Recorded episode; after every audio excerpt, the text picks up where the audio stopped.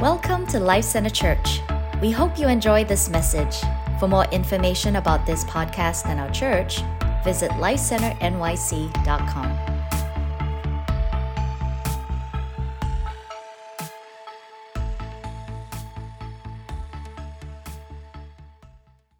Father, we, we thank you for your presence. Hmm. Yeah, great is thy faithfulness.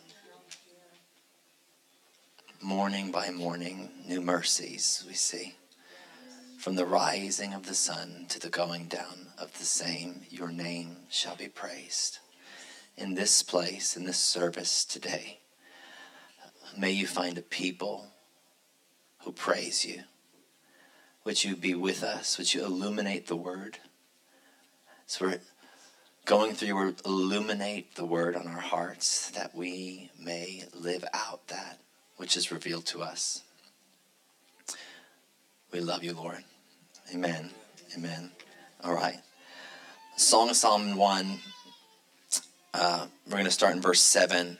So just you know, hold your finger there for a moment. Uh, one of the things for me, even preparing for this message, we just, I th- think it was like two or three weeks ago, we have our Tuesday, Wednesday prayer sets, and um, we must uh, bless her, Lord. bless Mabel. We love. That's a miracle baby right there. That's the testimony. Sometimes, sometimes you just hear the crying out of the testimony, reminding us of the goodness of the Lord. And, and so, uh, oh yeah, make it a word. So listen, we were a couple weeks ago. We were in prayer, and, and um, actually Corley, who just received the offering, she was sharing in early morning prayer, and I wasn't there, but Tammy shared it during midweek prayer, and it just kind of sparked something in me. You know, I've uh, been walking with the Lord for most of my life. Um, grew up in church, and the last 15 years, I know many, you know, when you're coming into maybe prayer or in worship or your secret time with the Lord, you might open to the Psalms, and that's an amazing place to open to. For me, the place where I open to is Revelation 1. Um, the reason for that is, you know, there's actually a bunch of reasons for that. I'm not going to get into it. But for me, I, I like to read the names of the Lord. And how, as, as he begins to reveal himself, and even specifically in Revelation 1, there's like a whole list of them. You know, he, the faithful witness, the one who was, who is, who is to come, the Almighty, the firstborn from the dead, the ruler of the kings of the earth. And um, so this has just been a place. And so, uh, and then Revelation 1 leads to Revelation 2 and 3, which is the letters that he's writing to the seven churches. How many have read some of the seven letters, right? You know what I'm talking to? Good. So, one of the things that ha- has caught my attention and what Corley was bringing up in prayer and Tammy pointed out, in the beginning of the letter that he writes to these churches, before he gives them like the, the praise or the rebuke or a little bit of both, he opens up with a revelation of who he is and he actually takes one of the names that was just revealed from Revelation 1. We're going to read that in a moment. But for me, the revelation that Corley was bringing up was the God in the midst of the lampstands. The God in the midst of us. You see it in Revelation 1 at the end, Revelation 2. Like I said, we'll read it. But for the past three or four weeks, it's been this trigger in me, this reminder. And then from there, we went to, um, you know, we, I was at a conference with pastors and leaders in Florida, Jesus Image Conference, and just was reminded there was a, a specific message from Michael Koulianos, which I had heard him preach this message in 2017. And I remember in 2017 getting marked, and, and he gave another version of it just a week and a half ago. In the past three or four weeks, I've just been on this journey of reevaluating my life, which is something we're called to do regularly, right? To look to see what we're doing and saying, God, am I walking in obedience to you? If there's any wicked way in me, I want to lay it down. You know, how we can continue to keep ourselves walking on the narrow path, which is Christ, and the way, which is Christ. Um, but it just kind of sparked me on this journey like, God, are you in the midst of everything that I'm doing? And what does that mean? And what does that look like? so today, what I'm bringing to you is, is a message I've called the title um, A People of His Presence. And having grown up in church, I remember being in sixth grade. And the very first time, you know, I've grown up in worship, been in meetings like this my whole life. Uh, in fact, the church that we grew up in, back in 96 was in revival. So I, I grew up in an outpouring of the Holy Spirit, but I, I didn't really know what was going on because I'm in kids' church, I'm there. You know, just there, I'm in the room. Uh, but I remember, oh, you know, maybe it's 1999, 2000, some years later, I'm in sixth grade, and I'm at a conference, maybe two, 3,000 people in the room, and we're way in the back corner. And I remember a moment in worship where I began to feel the presence of the Lord. But it was in that moment that I knew, oh God, what I'm feeling, this is you. And it was the first time in my life, not that I had the feeling, because I had had that feeling before. It was the first time in my life it was revealed to me that which I'm feeling in my heart, my mind, my body, this is God. And in that moment, I could look back and say, wow, I've, I've been feeling you for a long time. And what began to happen is I began to come into a revelation one that what I'm feeling that he's in the room with me. It's not just an emotional response. You know, our emotions are really good indicators, but they're not great masters. And so, but our emotions they do help point us to him. You know, we were created. He created us with emotions, and it's it's a, can actually be a tool to lead us to Him. And so, I want to read Song of Solomon one, and we're going to keep on this topic: people of His presence. Verse seven, it says this: "Tell me, O you whom I love, where you feed your flock, where you make it rest at noon. For why should I be as one who veils herself by the flocks of your companions? If you do not know," now the beloved's responding back to her. If you do not know, O fairest among women, know what? Where, you, where I feed my flock. Follow in the footsteps of the flock. If you don't know, follow in the footsteps of the flock. And I love this because we are called to be a people of his presence. But in the beginning, we may not know where it is that he feeds his flock. We may not know how to find our way to the presence of the Lord. You could be like sixth grade Rich, and, and again, I was young, but there's no you could be in that journey right now. I don't know. We're all in different places. But what the Shulamite knew and what I knew is I wanted to get to the place where he was. I wanted to encounter him in the way that all these ones around me have been encountering him, or even what I've read about the, the availability and the opportunity to encounter the Lord. And what I love in this verse, it's like, even in the moment where we don't know where he is, we just need to follow those who know the way to him. I mean, doesn't that sound like simple discipleship? You see that in the New Testament. Apostle Paul says, follow Christ. But you don't know how to follow him? No problem. Follow me as I follow Christ. And there's there is this reality, and I remember sixth grade. Oh Lord, this is you. But I don't know how to get back here. I, I, I happened into this place but I don't quite know how I got here. And so, as a sixth grader, what I began to do, and Corley made mention to it, I got around people who I saw they know the place to God's heart. And so I did. I joined a banner team. As a, as a middle schooler, as a high schooler, I joined a, a dance and a banner team with these 40 and 50 and 60 year old women. And I'm figuring out how do I wave a banner in a manly way. Uh, you know, just, you know, you're a teen, insecurities, all these different things going on. But here's what I knew they know where he feeds his flock. They know the place to his presence. And I wouldn't just do that. I during worship, because I know I get easily distracted, I would come up in, into worship and I'm like, okay, I'm gonna go stand next to the person that that they're just lost in him. I'm just gonna be next to them. I'm not even gonna ask them what's going on. I'm just gonna stand next to them. I'm just gonna be in proximity of where he is because these people know where he is, I'm going to get around them. Maybe it was I wanted to find him in the Word of God. You know, I've read the Word, but I, I don't quite know what I'm reading. But even on top of that, I, I want to feel his presence as I'm reading his Word. I want to read the Word with God. Amen. And so I'd get around people who knew how to find him in the text. remember this guy, uh, you know, I got to expose exposed some years ago. He's still around. He's not dead. Corey Russell, and he has this phrase. He says, you know, you may know the word, but does the word know you? And as a teenager, I'm like, whoa, what does that even mean?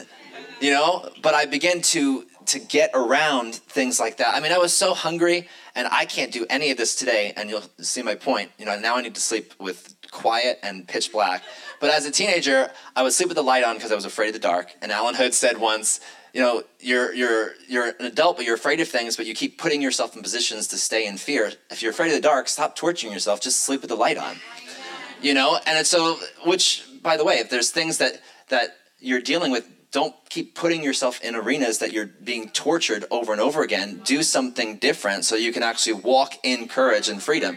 So I would sleep in, with the light on. So that's not the point, but the other point was I would sleep with this prayer CD and I would put it on repeat all night long. Corey Russell's prayer CD, all literally all night long. He's just praying, praying in tongues, praying the Spirit. Because I just was like, God, I, just I want to know where you are. I don't know how to get there on my own yet. And so I would use these tools, these resources, these people. I would surround myself strategically because I'm like, I'm going to learn how to get there. I'm going to learn how to touch your heart. I was touched. I know this is you, and I am not satisfied with anything less than your presence. And as a young man, I began to position myself in ways that were, were uh, counter to what maybe other people were doing my age. But I knew I, I just needed him. And if I could have him, if I could touch the hem of his garment, if I could touch his heart, he can touch my heart. That when I experienced as a sixth grader in the back of, of the room, I could live that out as a lifestyle and I can live every day with Him. And I have so much more language for it today. It was so much simpler and so much more raw, and I didn't I didn't know what I was doing. But I look at this verse and I said, "Oh, this this was the prayer of my heart. I didn't have the I didn't pray it this way, but this was the pursuit. Lord, show me." And He was like, "Okay." And it was by His grace. I no one told me to even do that. I mean, I'm telling you to do it today. I didn't have this. No one told me to do that, but but by the grace of the Lord, He led me go and get around ones, get around people. And I, have said this phrase for years, and I'll say it again to you today. You know, if you've found yourself maybe in a season where your heart is not burning, it's not on fire like it used to be. If to light a match, there's two ways to light it. One, you could take the match and you can cause friction, you can strike it, and that flame will combust, it will light up. And the mercy of the Lord is that if your heart is not burning, He will cause friction in your life so that that fire will be ignited again. But there is an easier way to light the match. If you take the match and you bring it next to an open flame, it lights up every time. Don't wait for friction to cause your heart to come alive. Step into the place of the fire of God. Step into the place. Get around the people who know where He feeds the flock. Get around the ones who know where the fire is, who know where to buy gold. Remember the phrase our parents used to tell us? They might still be telling you, you are who your friends are. Like, why do you hang out with this? You are. They were kind of right. You know, it's the beholding becoming. If there's something in front of you enough, you actually become that which you're con- consistently gazing and beholding. So if I want to get to certain places in the Lord, depths of the Lord, or breakthroughs or revelations, whatever it is, and I don't know how to do it, I'm going to get around people who have the testimony, who have the history, who are walking it out. And I'm going to position myself differently in this season of my life because there is something I need. And today I want to just talk about our, our need of Him and His presence.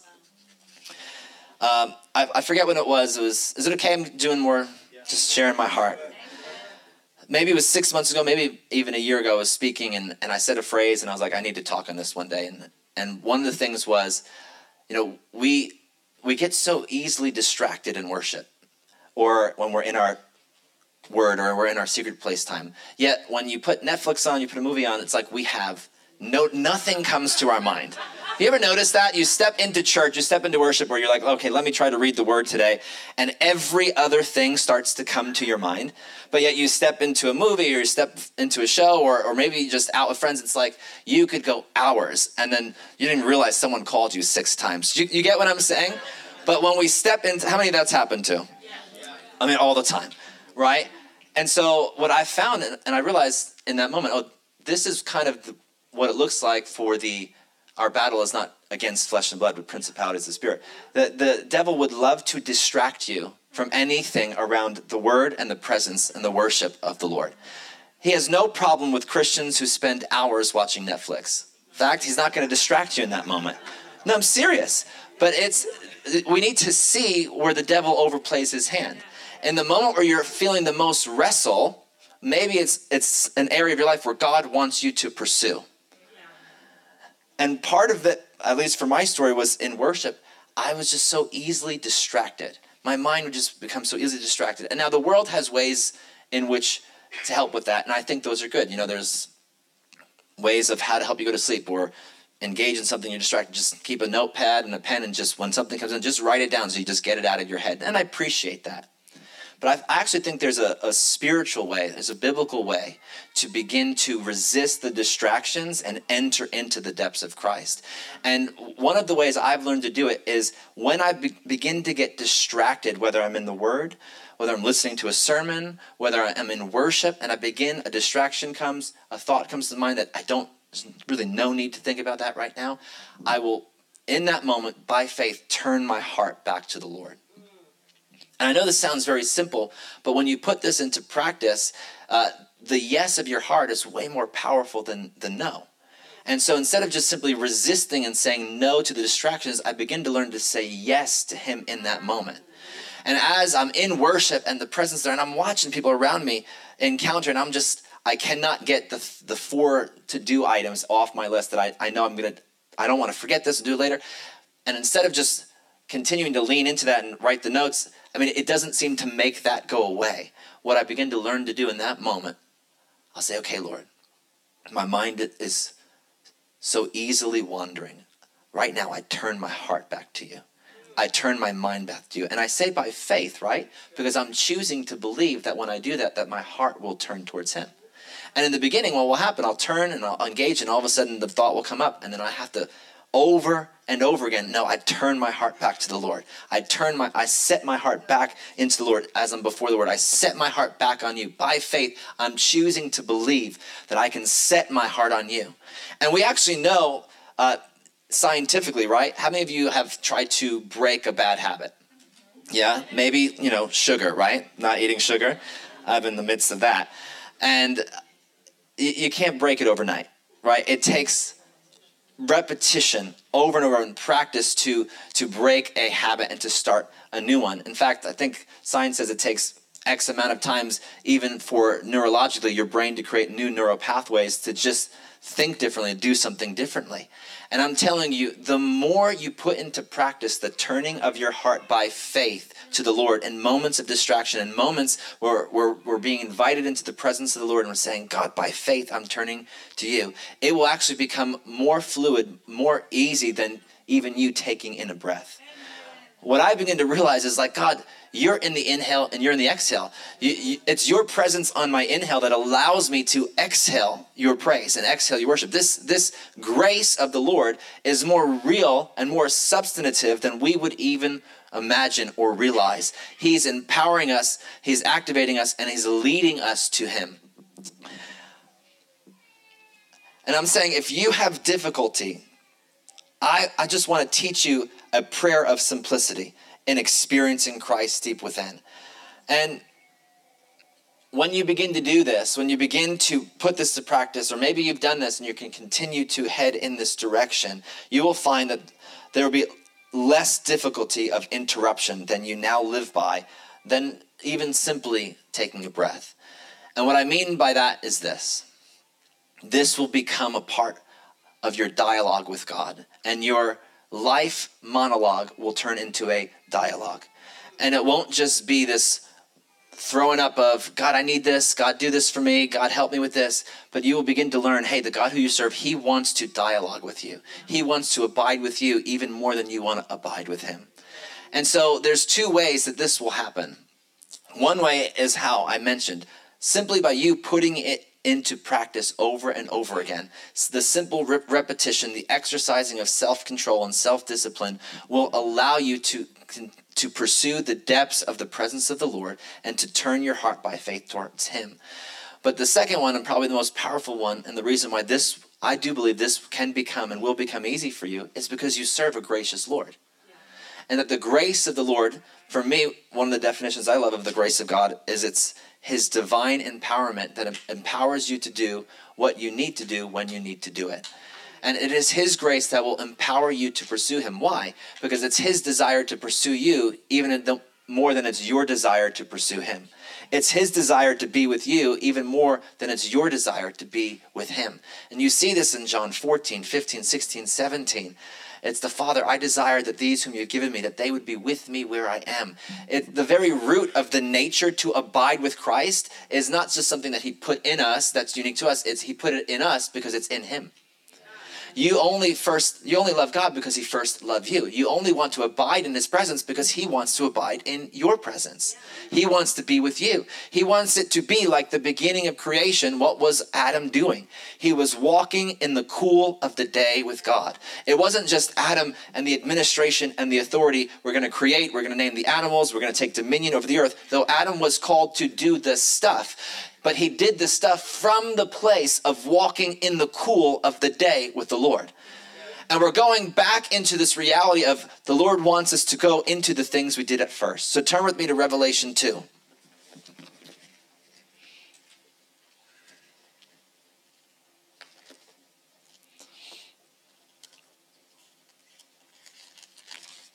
Okay, this is what I made mention of in the beginning.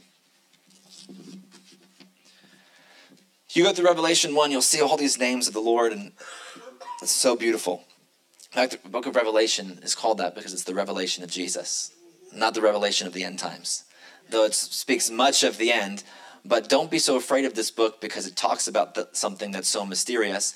Uh, you should enter into this book because it reveals someone who is mysterious. And you want to enter into the depths of the mysteries of Christ. And part of what, one of the jobs of this book is to reveal Jesus to you. This, the whole book, the whole Bible reveals him, but this literally is part of the name. Okay? So, chapter 2, verse 1. I'm going to read this and then we'll talk through it. To the angel of the church of Ephesus, write These things say he who holds the seven stars in his right hand and who walks in the midst of the seven golden lampstands. I know your works, your labor, your patience, and that you cannot bear those who are evil and you have tested those who say they are apostles and are not, and have found them liars. And you have persevered and have patience, and have labored for my, my name's sake, and have not become weary. Now, they're doing pretty good. From what I mean, if someone came up to me and described those attributes to me and, and the church that I'm, I'm in and a part of, I'm like, thank you. You know, like this sounds good, but there's a nevertheless. So, nevertheless, I have this against you, that you have left your first love. Remember, therefore, from where you have fallen, and repent, and do the first works, or else I will come to you quickly and remove your lampstand from its place, unless you repent. Now, you know, for me, this also brings to remembrance the verse where it says, Jesus, we, we did this in your name. We cast out demons in your name. And then he turns around and says, Well, depart from me, for I have not I have not known you. This is a key to not enter into that place, to not live a life in that place. And one of the things that sticks out to me is, is as he's writing these letters, the beginning of these letters, he's revealing a part of who he is. And he's basically saying this I want you to return to the place of your first love. But to do that, you're going to need the revelation that, of myself that I just gave to you. And what was that re- revelation? He's the one who holds the seven stars in his right hand and who walks in the midst of the seven golden lampstands. Chapter 1, we know the lampstands is the church. And he's saying to, to them, You're doing all the stuff. You're evangelizing. You're doing the work. You're feeding the poor. You have a name that you're like. You're doing all the things that you're supposed to do, but you're doing it no longer from the place of first love you're doing it no longer from how the, the foundation was supposed to be. I am the God in the midst of the lampstands. You know, excuse me, the church is built on the foundations of the apostles and prophets, and Jesus being what? The chief cornerstone. When you're building a building, the chief cornerstone is the first cornerstone that they would lay before they even put the rest of the foundation. And so he's saying from the very beginning, I was I'm the chief cornerstone, but not just that, I'm the chief cornerstone and I'm the God in the midst of you. I'm the foundation. I'm the covering. I'm the door. I'm the presence that fills the house. I'm the brick and mortar that builds the house. I'm the God that is in the midst of that. He wants to be the all in all. And these guys that he's addressing, he's saying, You're doing all of these things and it's great, but you've left, left your first love. Get back to the revelation that I want to be the God in the midst of you. And as a church, we want to make sure, God, we want to be a church where you are the God in the midst of us. And one of, one of the things I've done and I've put into practice the last couple years, even when I've come into a space, not just our space, any church, and when I remember to do it, because I don't always remember, but when I remember, I'll come in the front door. And you've heard me say this I'll come in the front door at the top of the steps and I'll say, God, you're here. And I'll come down the steps and into the lobby and through the sanctuary door and I'll say, God, you're here. And I'll come in and I'll put my stuff in my seat and I'll pause. I'll say, God, you're here.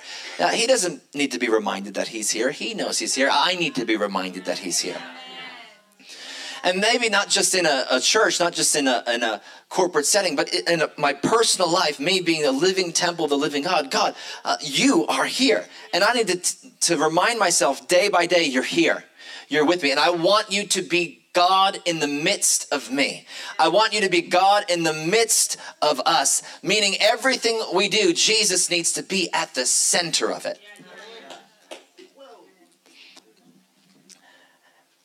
And there's this invitation to them to repent and return to the first works, to the first love, to the things we did at first. And you know, as I've been wrestling through this and even measuring my life and, and the, the things that I've, I've put my hands to build, you know, I understand we're going to stand before the Lord one day. And he's going to look back on the things we've put our hand to. And my prayer is, God, I don't want what I'm building and what I'm doing to burn up in that day. I don't want to be found like these guys in Ephesus. Ephesians, of Ephesus, the, the, the people, the Ephesian people, they were a church birthed in outpouring and in revival. They were seeing the outpouring of the Holy Spirit. They were having signs and wonders. They were building fast. They were doing, they were a church of excellence. They were building with excellence. They were building right. They were doing everything. I mean, look, he's telling them, you are testing the people who say that they are something and they're not. You found people who are liars, meaning they're making sure the the the temple, the leadership, the standard, it's held true. That people can't just come in and deceive. They're doing the labor, they're doing the work, they're walking in patience, they are persevering, they are laboring for his name's sake, and they've not grown weary. They are not a people who give up. They're excellent. They're faithful. They're persistent. They're perseverant. And from the outside, it looks all good, but God is not looking at the outside, He's looking at your heart. And He's saying, You've done everything with excellence, but you've done it excellently without me. And they who labor without me labor in vain. And he's saying, I'm telling you, there's a way to save this. There's a way to make all of this worth it is come back to the first love. Come back to the place of my presence. I've called you not to be a people of building and big ministries, but I've called you to be a people of my presence. And even when we're, we're considering what we're building as this church, as Life Center, we're not interested in building big ministries and big churches. We're looking to big, build big people around the presence of God. And as an individual in my life, maybe, you know, I give the examples like this because I'm a pastor. This is the work of my hand. What's the work of your hand? What are you building? Is God in the midst of what you're building? Is God in the midst of your relationships? Is His presence present with you in everything that you're doing in your everyday walk?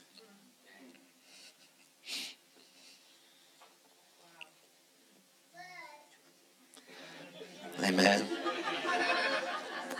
And what I've learned to do, I've learned to come to the scriptures, right?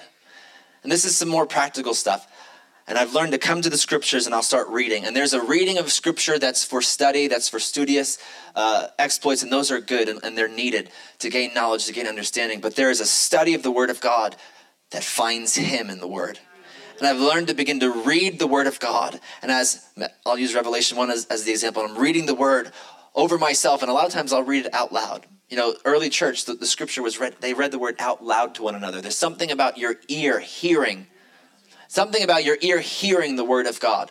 There's something about your ear hearing the song of worship coming out of your mouth. I know some of you may not be comfortable singing, but you know what? The Bible tells us to praise the Lord, and only twice does it say to clap your hands. right? One, you got to be a tree in the field to clap your hands. The other one, it says, clap your hands, all you people, and shout unto God. Over and over again, when it talks about coming into the house of the Lord, and what we've been talking about and what we've been learning is there is a way in which God desires to be approached. And when he says to approach him in worship, there's a couple things, but one of them is to sing praises, to shout before him. This is not just a 21st century church way of doing church. This is the Bible way of doing church where we come in with the sound of an instrument, and we all have an instrument, it's our voice. We come in with the sound of praise.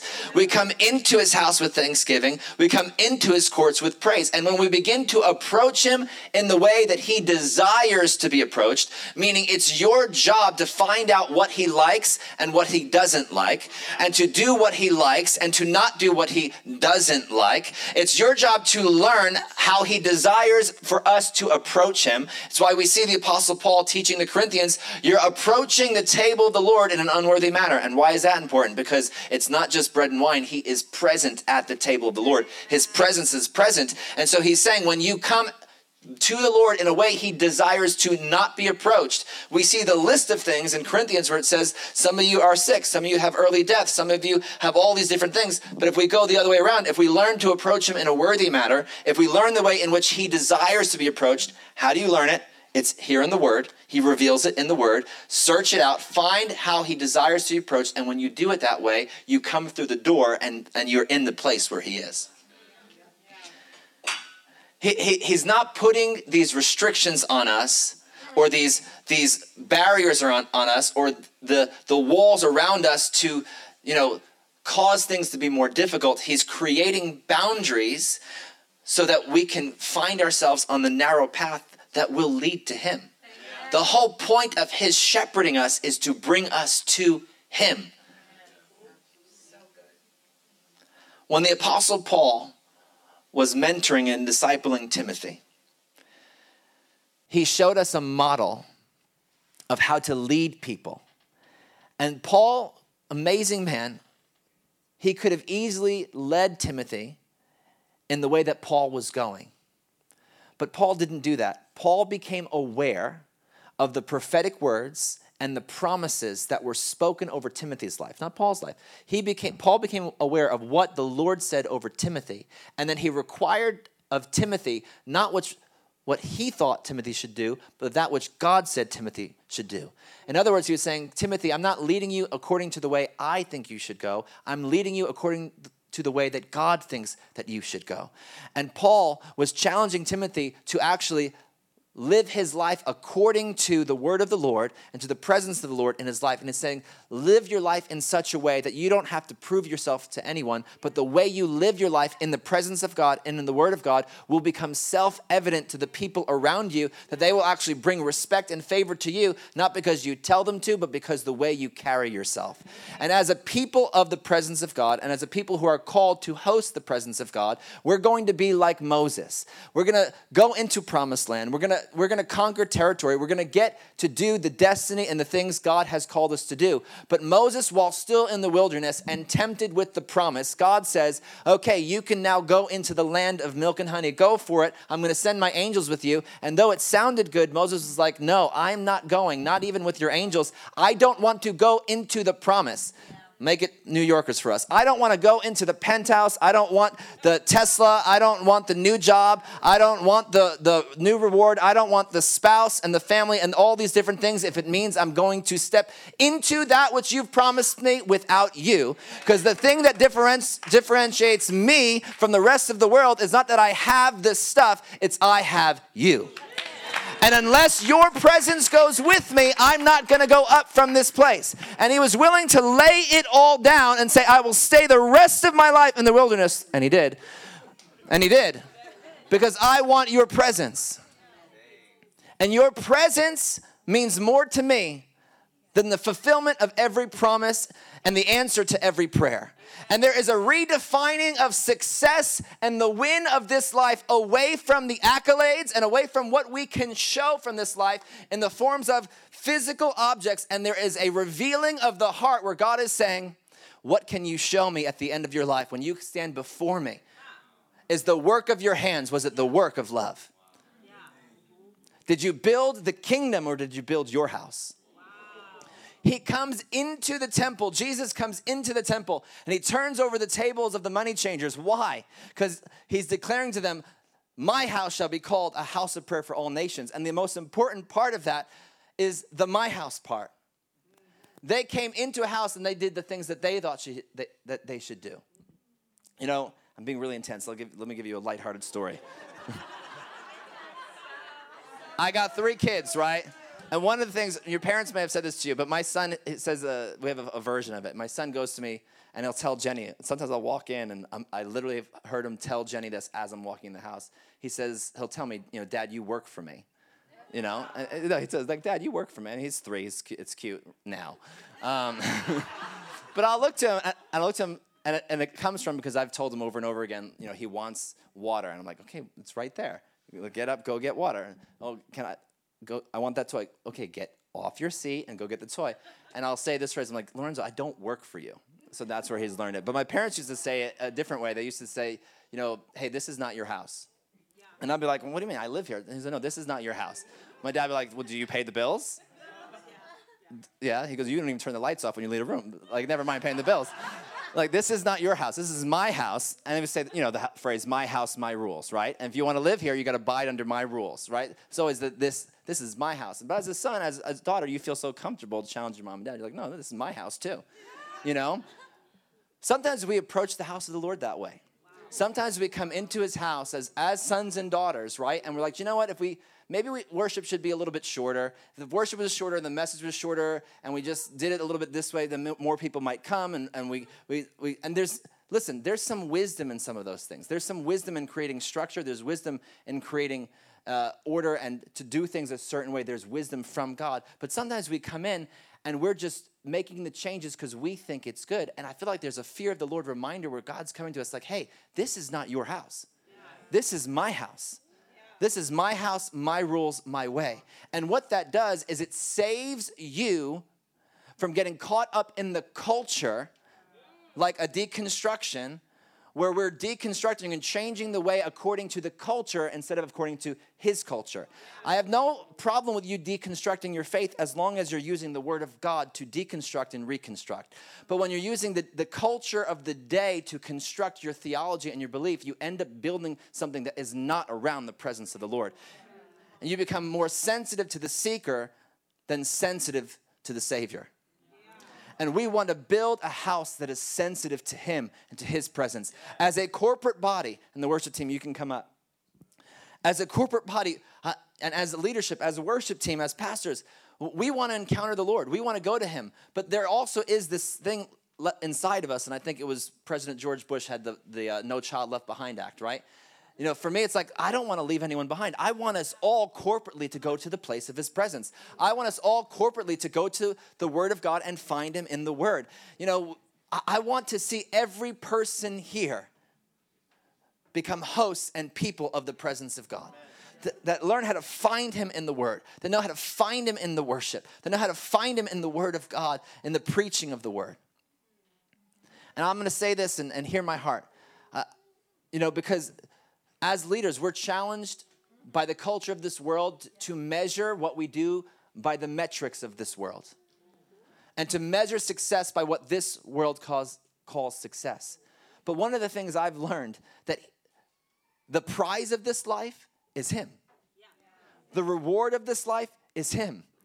Corley's talking about Abraham today. Abraham, even in the face of all the promises, the stars in the sky, the sand in the sea, so shall your descendants be. But remember, Abraham, I am your reward, and I am I am your prize, your exceeding great reward. So that that understanding is, if I kill Isaac, I'm going to count. Uh, I'm going to eliminate and disqualify myself from actually getting the stars and the sand, but I'm going to lay it down because even if I don't get the stars and the sand, I get you. And Abraham understood even if I lay down Isaac, I get him. That's okay because that's my prize, that's my reward. I don't need the stars, I don't need the sand. Though you promised me that, I'll lay it down. And when he is in a position to lay down the promise, that's when God knows he can trust the heart and says, okay, this is a man who's not interested in owning the stars in the sand. He just wants me as the prize, so now I can give him the stars in the sand. When you become a people of the presence, He will add everything you need to you. But when your pursuit stops becoming the thing or the promise, but the one who promises, then you'll enter into promise. Some of you need healing, but all you know to do is seek out the healing. You have to remember first seek the healer. Some of you need breakthrough and you're seeking to make the change in life, but first seek the God of the breakthrough. We are a church that has no problem with the hand the Lord stretching out, but don't forsake his face for his hand. Remember to seek his face and know when you seek his face, he will be faithful to stretch out his hand. But it's face first. It's one thing first. It's first love first. He's saying, Remember the things you did at first. Do you guys remember when we first came into the church, we first got saved, and all you do was hear the name Jesus and you'd be brought to tears? You couldn't help yourself but get to the meeting, but now, now it's like, oh, I'm tired today. I don't know if I can come. Like, no, there is something eh, of the nature of a child that just wants to be around their family that wants to be around mom and dad. You just you want them to hold you. You want them to nurture you. But as you get older and you get independent, sometimes you get so bold that you don't think you need the holding embrace of your father, and you're so okay with not spending time in the presence because you've forgotten the things at first. We need to lay back down again the foundations. We need to make sure is Jesus the chief cornerstone of my life? Is it the chief cornerstone of what I'm building? Is he the chief cornerstone of my company, of my business, of my school, of my family? Is he the foundation of the church that I'm building, the church that I'm attending? Is he the foundation? And don't just stop there. Is he the walls? Is he the door? Is he the window? Is he the air that fills the very building? Is he the substance that you're building your life with? He's your covering. Is he the roof over your house? Is he the bound he's the boundary lines? Is he the fence around your property? Guys, everything in this life is in him, by him, through him, for him.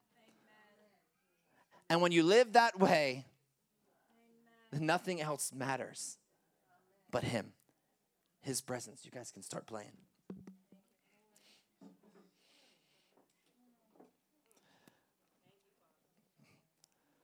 There's uh which I'm not going to get to it. There's there's maybe next time I speak I'll I'll I'll do a part 2 of this.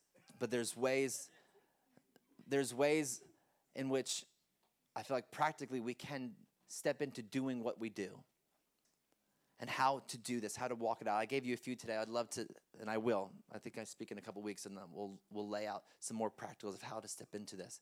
But number one for today, it's Psalm 27 4. One thing have I desired the Lord, that will I seek. To dwell in the house of the Lord all the days of my life, to behold the beauty of the Lord and to inquire of his temple. Mary and Martha. Mary it says of Mary that she sat at the feet of Jesus, and Jesus said, Wherever the gospel is shared, her story, what she has done, will be shared along with the gospel. And we were at the conference, Michael Juliano said this, and it, was, it just hit me. He said, You know, remember, Martha got him in the door, but Mary kept him there. And as a leader, I am consumed with this sobering reality God, I'm not looking for the crowds, I'm looking for you. Yeah, Lord, I want a visitation. But Lord, I want a habitation of your presence. In Exodus, he tells the people, he says, Build for me a habitation that I may come and dwell. And there's an aspect of the presence of the Lord. Biblically, we know he's always here. I know that. But when he's speaking to the Israelites and he's telling them, Build for me a habitation, it's not negating the fact that he's omnipresent in that moment. It's revealing that there is a coming within his coming. That though he may be here, there is still a coming where we can say, God, you're here, but come, but fill.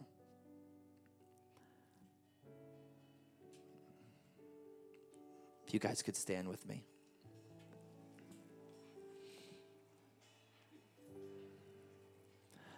I'm gonna I'm gonna pray a prayer. I know we're a little over time. So as as I finish this prayer, if you need to go, we, will bless you to go. Um, but as I as I've been thinking through this and meditating on this past few weeks, just looking at my heart, my life, I've been saying, Lord, wherever there is other desire outside of you, kill that in me. Let that thing die.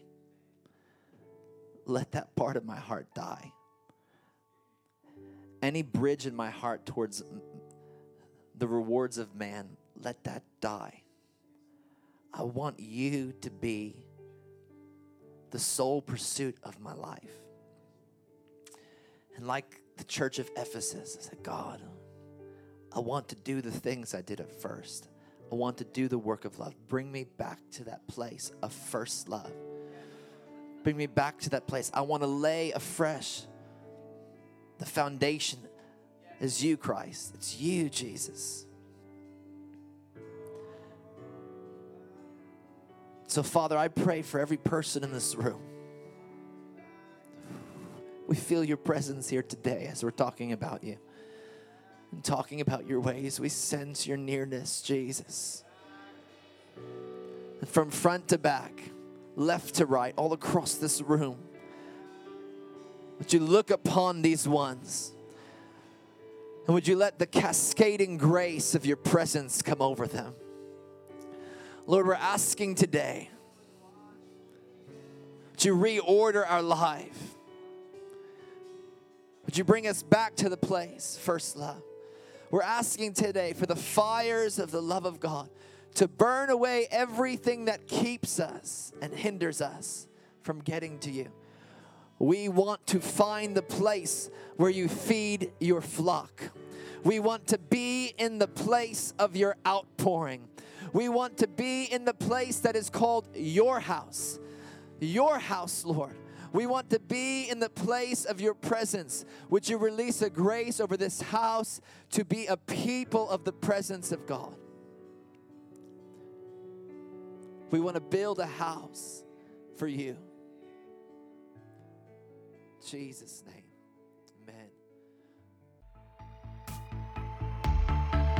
We hope you enjoyed the message. You can also follow us on Instagram at Life Center NYC or YouTube at Life Center Church NYC.